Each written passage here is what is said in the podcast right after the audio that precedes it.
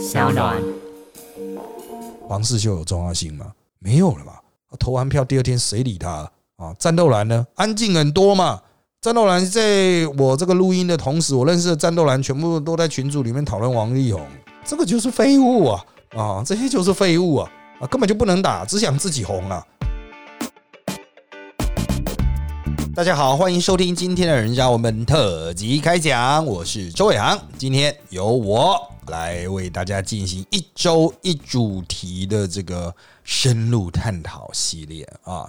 那我们会对一个社会新闻现象或议题进行深入的分析。那当然，今天这一集哈，我们要来谈的是侯友谊，侯友谊的下一步怎么走？围绕着侯友谊又有哪些骗局呢？好的，那我们分为过去、现在与未来哈这三趴哈来这个讨论。当然啊，侯友谊的非常多的资讯，你有手有网络哈，会 Google 就可以 Google 到了。但是这些资讯里面有真有假，真真假假，假假真真呐哈。那到底哪些才能够真正在政治上产生一些意义，或者是能够贴合实情啊？其实我必须要强调了哈，侯友因为是国民党现在最强、最有机会拿下总统啊，包括二零二四或二零二八哈，他都是最有机会胜出的候选人。所以哈，就目前的态势来看，蓝绿都会对他进行某些所谓形象上的操作啊。那绿当然就是刻意的抹黑啊，蓝当然有些人会攻击他。不过哈，蓝的对他的宣传支持力道也是很强大的哈。他特别是侯友谊，他是新北市长，然后算是最主要的诸侯了哈。这个政治底力又强啊，人马又多哈，兵强马壮的哈，所以也有帮侯友谊漂白的啊。那今天我们就来各种说法，我们都来检验一下。啊，好，那能 Google 的你自己去 Google 了哈，那些维基啊，或者是一些相关新闻报道都写的很详尽的哈。那我们就站在这样子的立场上哈，往下来谈啊。好的，那讲到侯友谊哈，很多民进党呢会去攻击他啊，这个是所谓白色恐怖的打手啊。侯友谊是警。官出身的，那他警大的哈，警官出身，然后一直都走刑事路线嘛哈，刑警，所以他叫探子啊啊！国民党选举的时候不是有秃子、探子和燕子嘛哈？二零一八的时候，那侯友谊呢，原则上啊，就是一直都在警务的体系服务到大概二零一零年左右啊，从他出来一直到这个。啊，离开警界哈，当然他是非常非常早哈，就这个当上警政署长哈，就是四十九岁啊。那这一点等一下我们会提到啊。好，那关于侯友谊哈，就是有一个郑南龙案哈，就是算是他身上的一个负面的标签了哈。大家都知道郑南龙是自焚而亡的哈，为了要抗争啊，就是对言论自由的打压啊，以自焚表态啊，他也成为台湾包括台独啊历史上非常重要的一个精神的象。象征好，那郑南龙自焚当时负责执行哈这个所谓的逮捕任务的哈，去抓郑南龙的这个逮捕任务的哈，这个就是侯友啊，这个负责执行的，他当时中山分局的刑事组长啊。好，那当然在绿营的描述中啊，侯友谊就是。白色恐怖打手、威权的执行者啊、刽子手啊等等的说法哈。不过郑南龙基本上是自焚啊，没有错。侯友谊要去抓他也没有错。那侯友谊他们去抓郑南龙的时候啊，其实有一些警察被烧伤啊，这个人数还蛮多的哈，十几位啊，所以他其实就是某种程度的攻防战啊。那最后郑南龙是在自己的办公室内哈。自焚嘛哈，那他当时的大致脉络一样啊，维基百科或是相关报告或是一些书籍都记载的非常详尽，大家有兴趣看。但是重点在于，实际上会去看的人非常的少啊。那因此每次讲到侯友谊啊要出来选举的时候，大家都讲说啊你是白色恐怖的打手啊，巴拉巴拉的。侯友谊怎么回应呢？他会说，如果我真的是白色恐怖的打手，阿扁为什么会用我啊？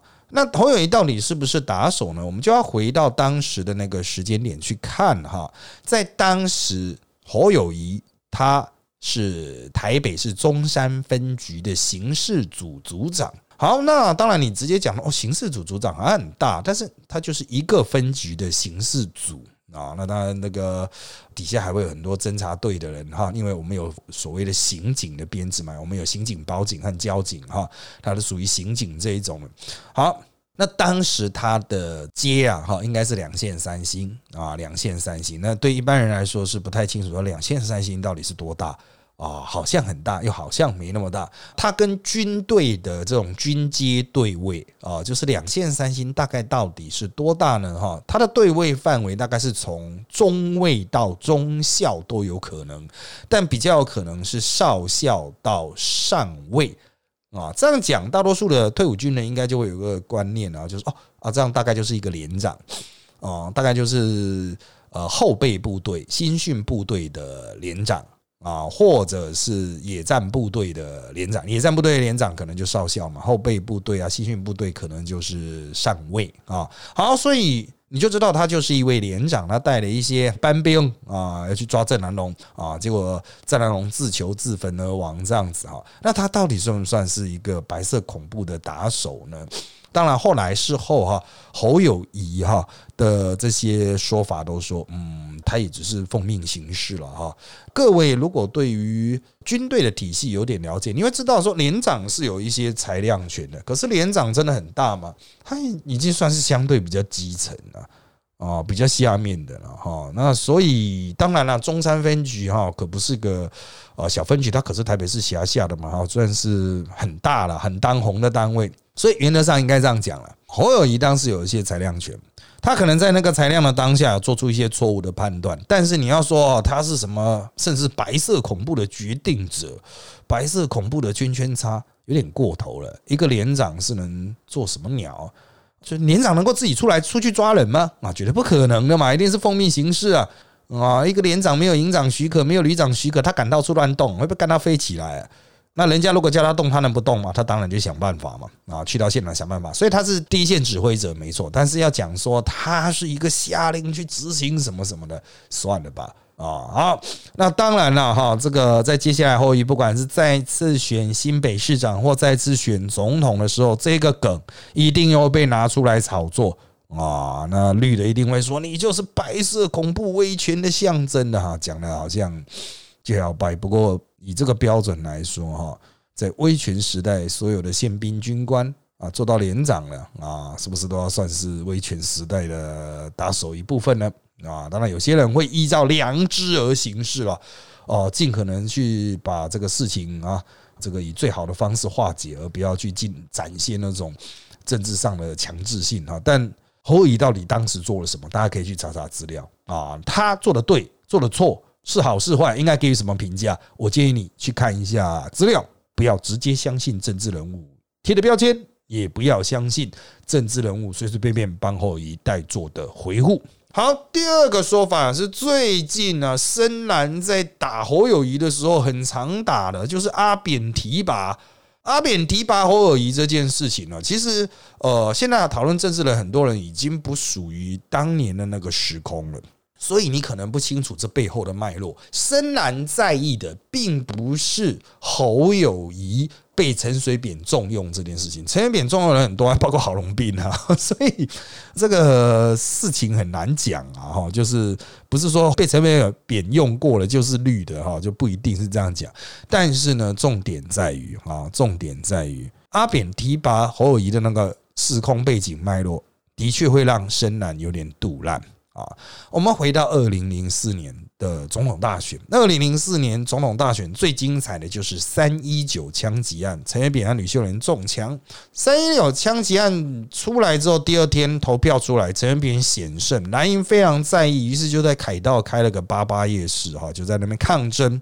好。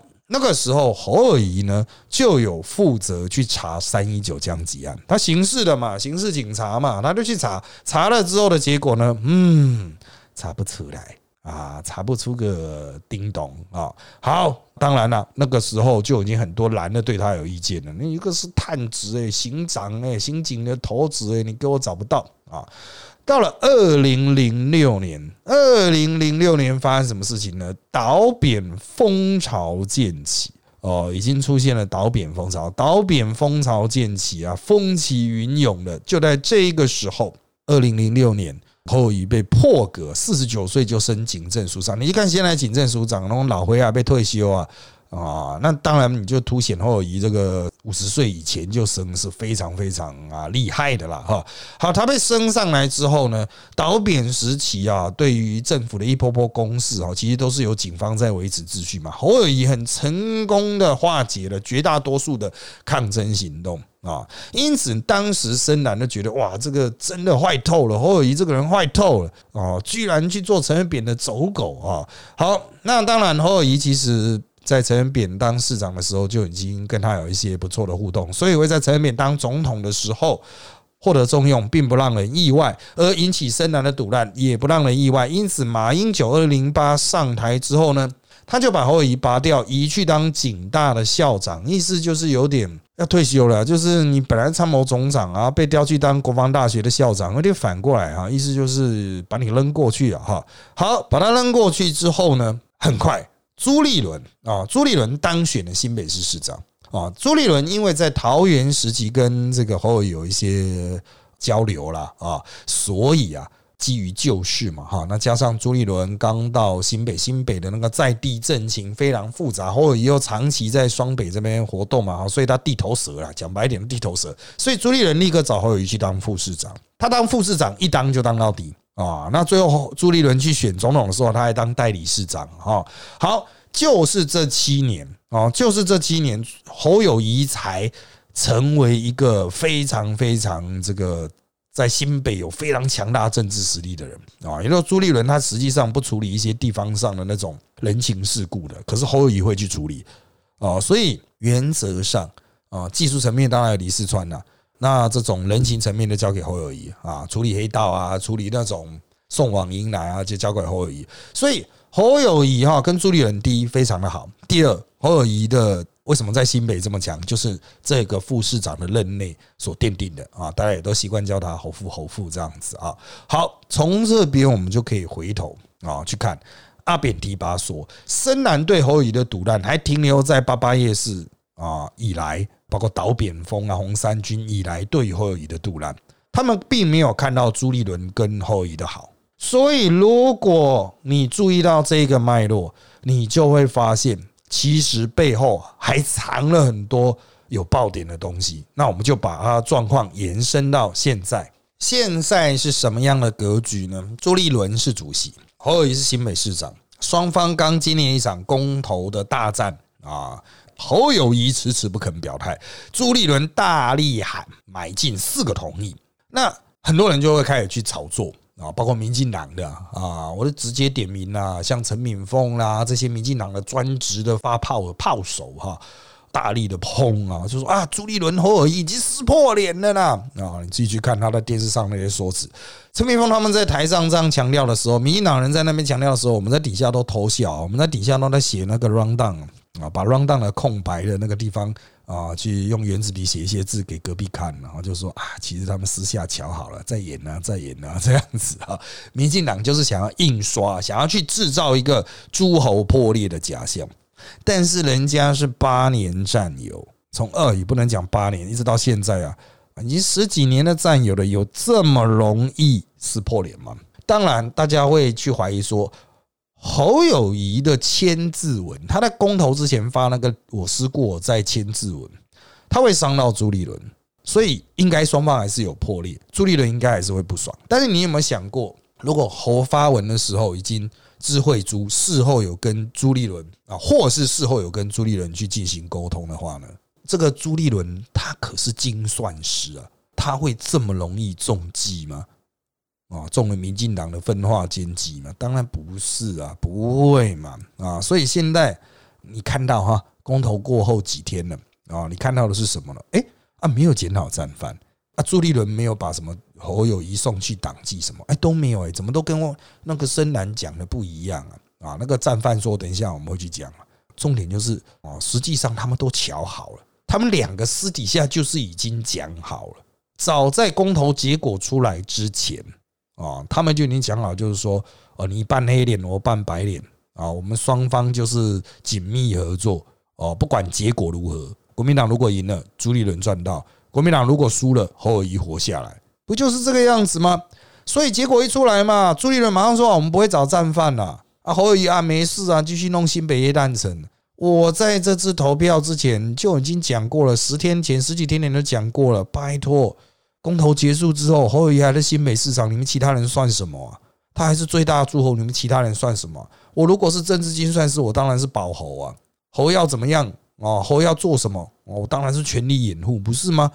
所谓诸侯侯诸不合说哦，这种说法啊，根本就不成立，根本就不是事实。哦，他们两个当然不是完美的什么结合成为一体，当然不是。啊但是双方为了各自的利益，为了各自的政治前途，怎么可能不和？他们之所以能够选到主席，之所以能够选到新北市长，当然不是因为他们是笨蛋了。而是因为他们非常聪明，很会算的好不好啊？讲到聪明人，接下来就要来看笨蛋了，也就是所谓的战斗蓝啊。战斗蓝呢，在选前嘛，就顺着黄世修的说法，提出了一个战犯说。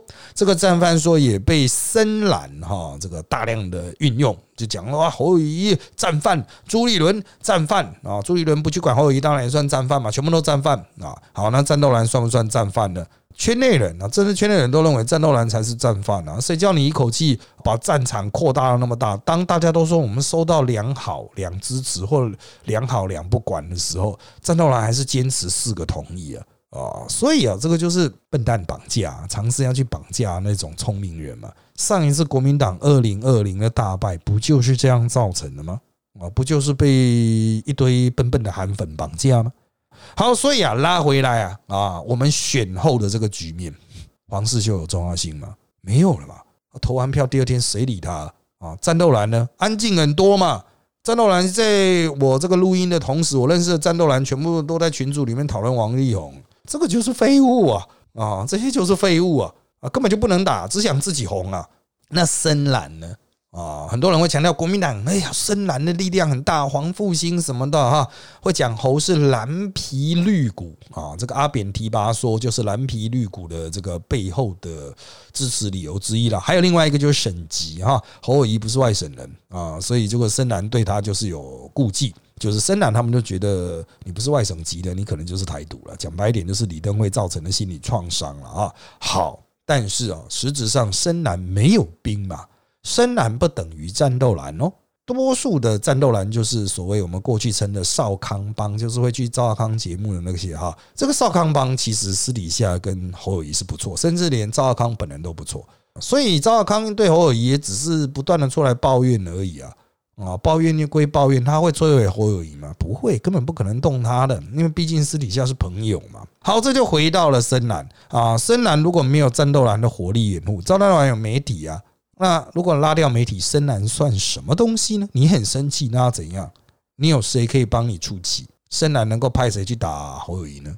没有嘛？难道你要找洪秀柱吗？洪秀柱就被挂掉了，被谁挂掉？被张亚中挂掉嘛？那张亚中呢？哎，张亚中其实这次有热心的冲公投，有任何人知道吗？没有人知道，为什么？他不搭战斗蓝呢？啊，他不搭战斗蓝，就没有人理他了啦。啊，讲白一点都这样子啊，战斗蓝也是很现实的。所以想想张亚中。你已经多久没有听到这个人的名字？多久没有看到他出现在镜头上？这个家伙，他就代表了深蓝的命运哦，注定会被淘汰。尽管你曾经一度非常的强，好像要把朱立伦拉下来，可是当这些其他人啊，朱立伦反击了，当赵少康遗弃你了，你就根本不重要哦。张晓松现在在哪里？也是 nobody care 嘛。所以啊，深蓝连朱立伦都打不赢了。连朱立伦都拼不赢了，哪有可能拼赢侯友谊呢？所以会不会追战犯呢？就算你要追，也追不出个头了。你要把侯友谊送党纪，现在局势是在你这边吗？你什么东西呀？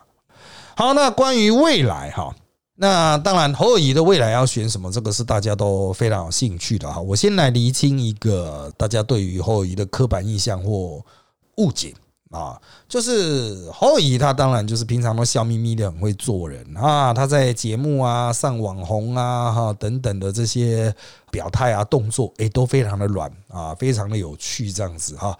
但是私底下他其实很霸气的人，毕竟是刑警啊。大家可能不太知道，一般的警察都穿制服的，刑警可以不用穿制服，他也可以留长头发啊，也可以有刺青的啊啊。刑警就是很霸气的，很 freestyle 的啊。啊，当然就很压低很压低嘛，所以你惹到他惹到刑警啊，通常他都会这个给你好好的一顿粗饱啊，没有了哈，就是一定会给你好好的回应啊。所以侯强哈，不只是强在做人，不只是强在嘻嘻哈哈，他也强在选民服务哦，强在对地方议员的按耐。哦，他的建设会做下去。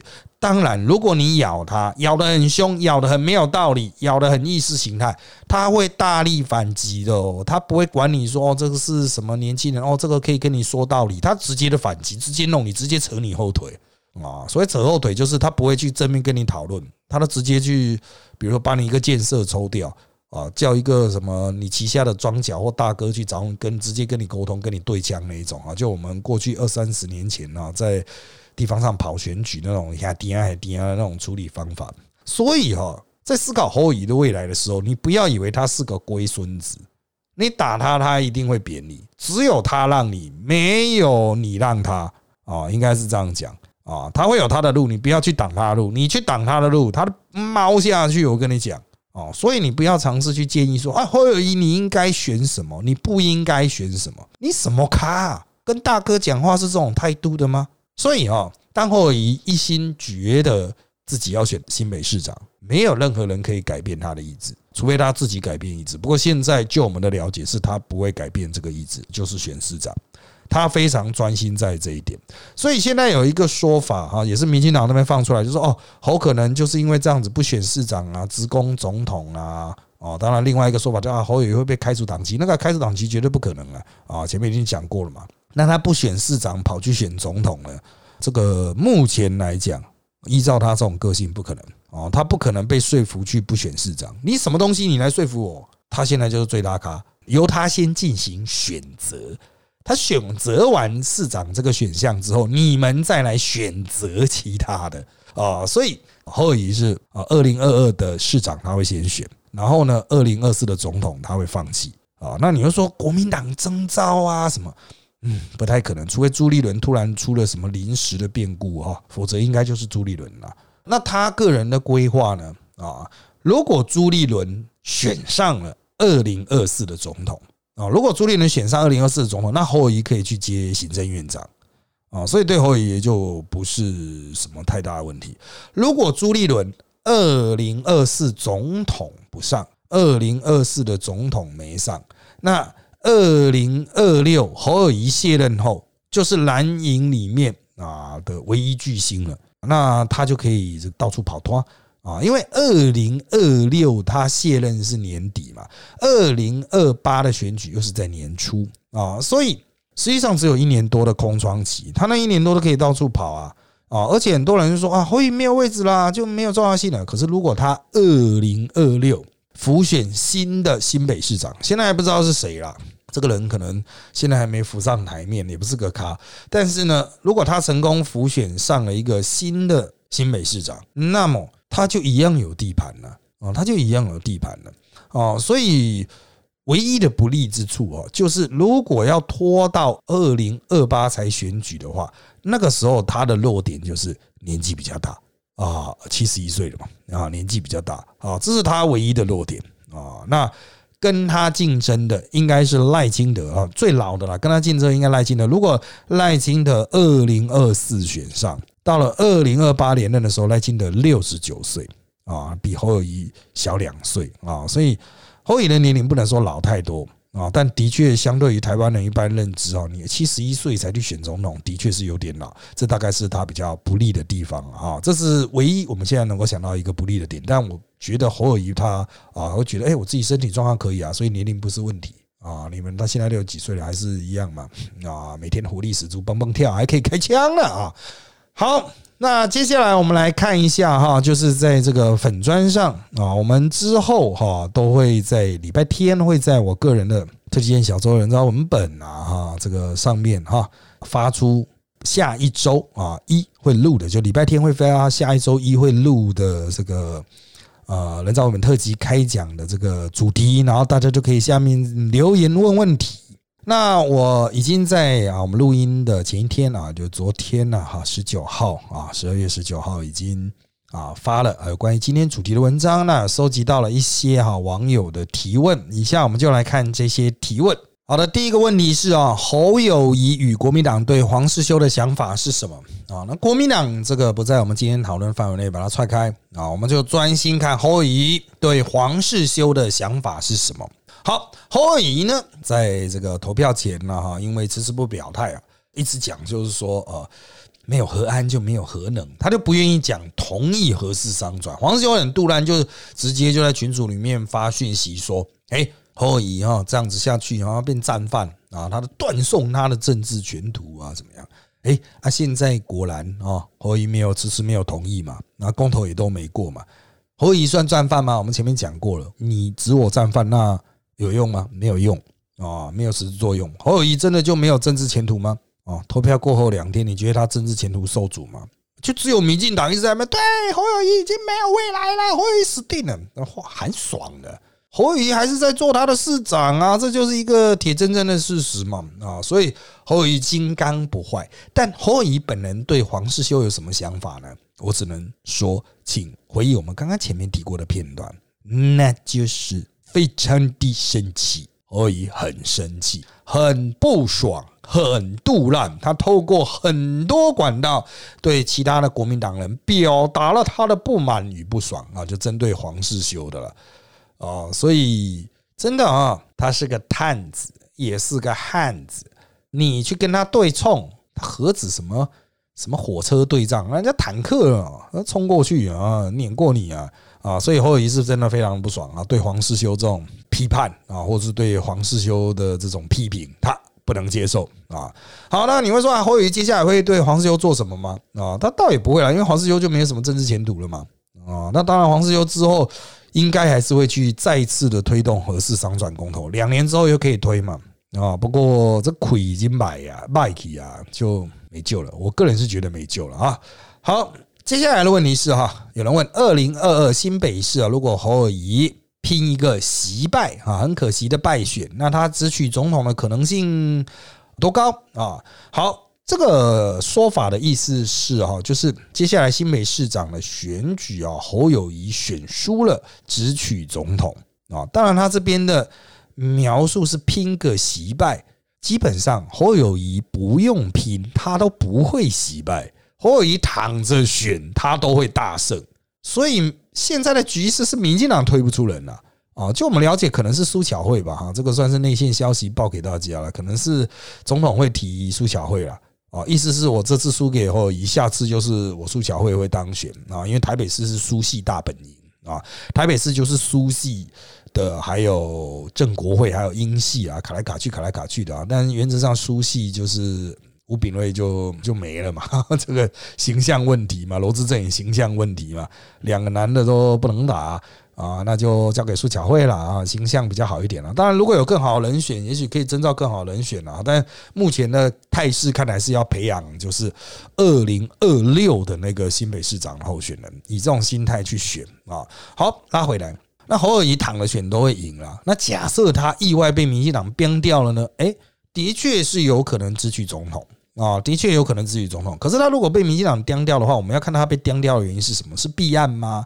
还是说他的新美式施政有出现一些重大的错误，造成了严重的不效率啊，或是某些东西失败啊？也可能是疫情嘛，也可能是哦，不知道啦，也可能是重大公安啊，就是这个政治的变数很多。好，我们要看这些造成他选市长失败的东西，会不会挫伤他的政治资本啊？因为他的政治资本就是在建设。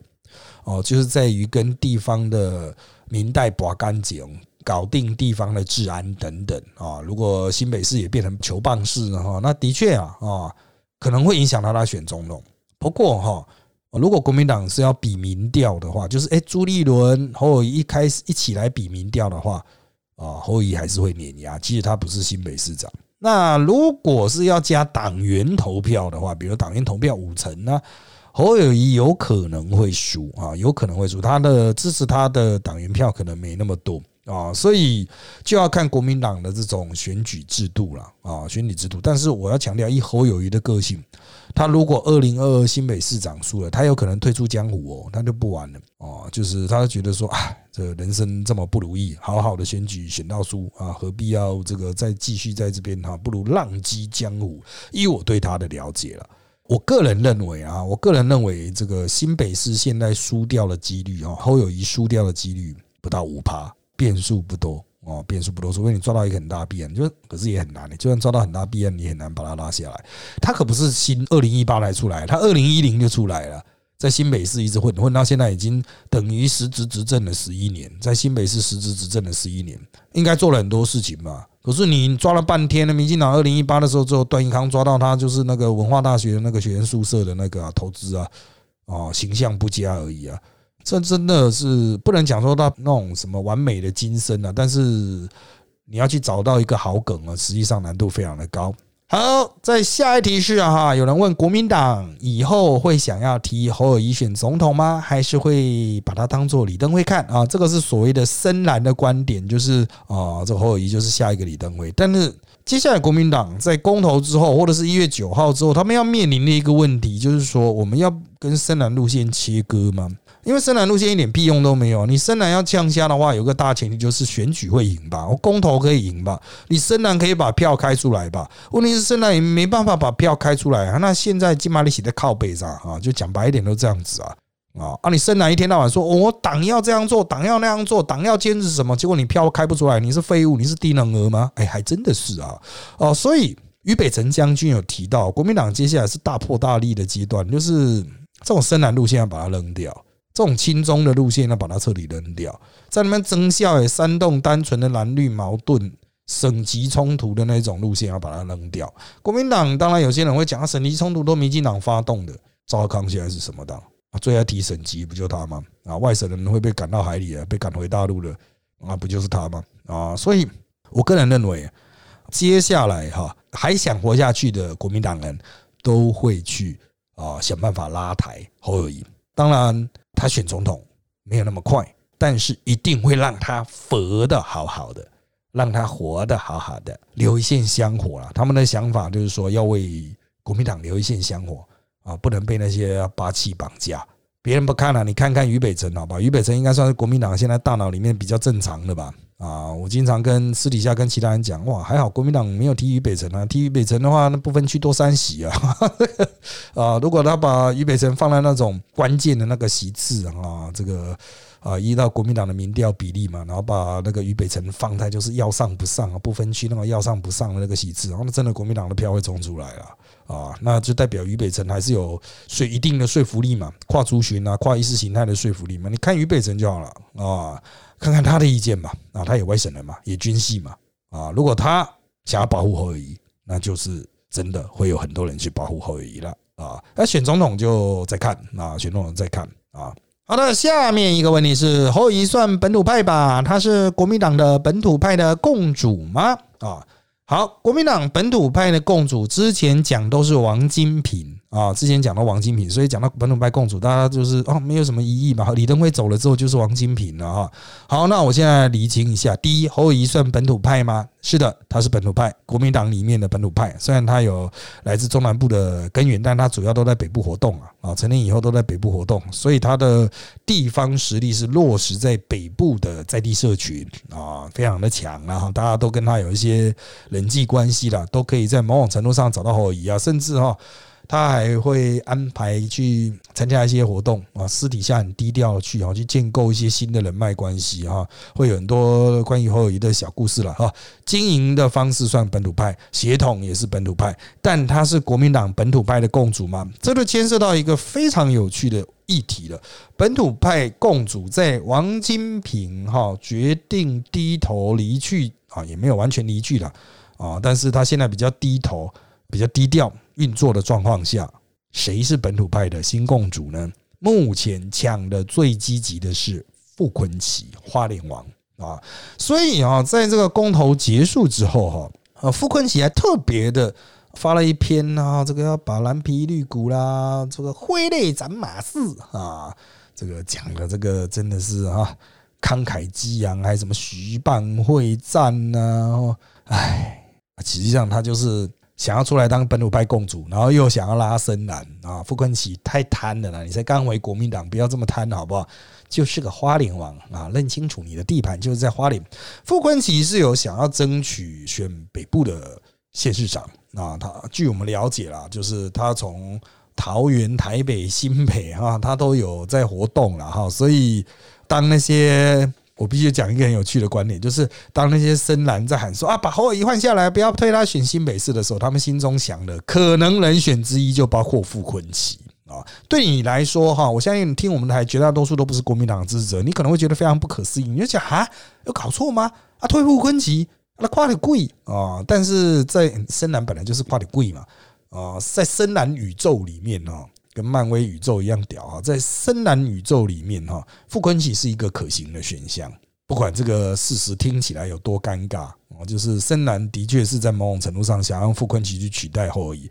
啊，他认为，哎，傅昆萁啊，很会经营地方嘛，在花莲搞得很好，搞定原住民，搞定在地社群呐。阿拉傅昆萁就来台北啊，来新北啊，哦，把那个哦这些蓝皮绿骨的干掉。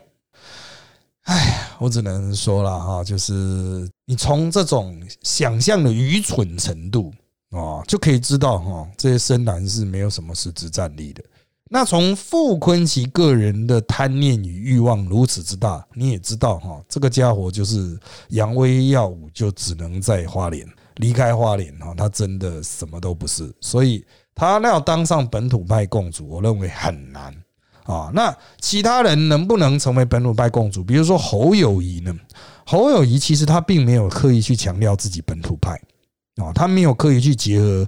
各地的宗教团体没有在跑这一些，所以我认为他也没有打算就是要去走所谓过去本土派啊，跟那种什么外省权贵的对立的那一种旧氛围，他没有啊。那他就是照自己的路去做，他就把自己的市政做好嘛，哈，有什么基础就去做什么。那除了傅坤奇，除了这个侯友谊。还有其他的本土派啊，国民党的本土派能够成为新的共主吗？目前是没有的。也就是因为这样子，所以国民党哈这个所谓的整合地方诸侯上一直表现的非常的弱势啊，就整合不起来啦。大家都各行其事嘛，各有重兵啊啊，党中央都举烽火台，都没有人要来啊。这个又来又来，云林张家有去了哈，但是云林张家家有点自身难保哈。最主要的问题就是公投真的投的不好。云林张家是四个同意，很快就出来说我们挺四个同意，结果你开出来八万比十一万，你要不要一头撞死啊？你那个时候开自己的县长票是这样开，是反过来吧？哦，所以这个云林张家现在面临了生死存亡的危机啊，那可能是没有办法很轻松的来面对这个什么调和顶呢啊，这个就去争取其他本土派的支持而成为共主。云林张家比较难啊，那彰化那边呢？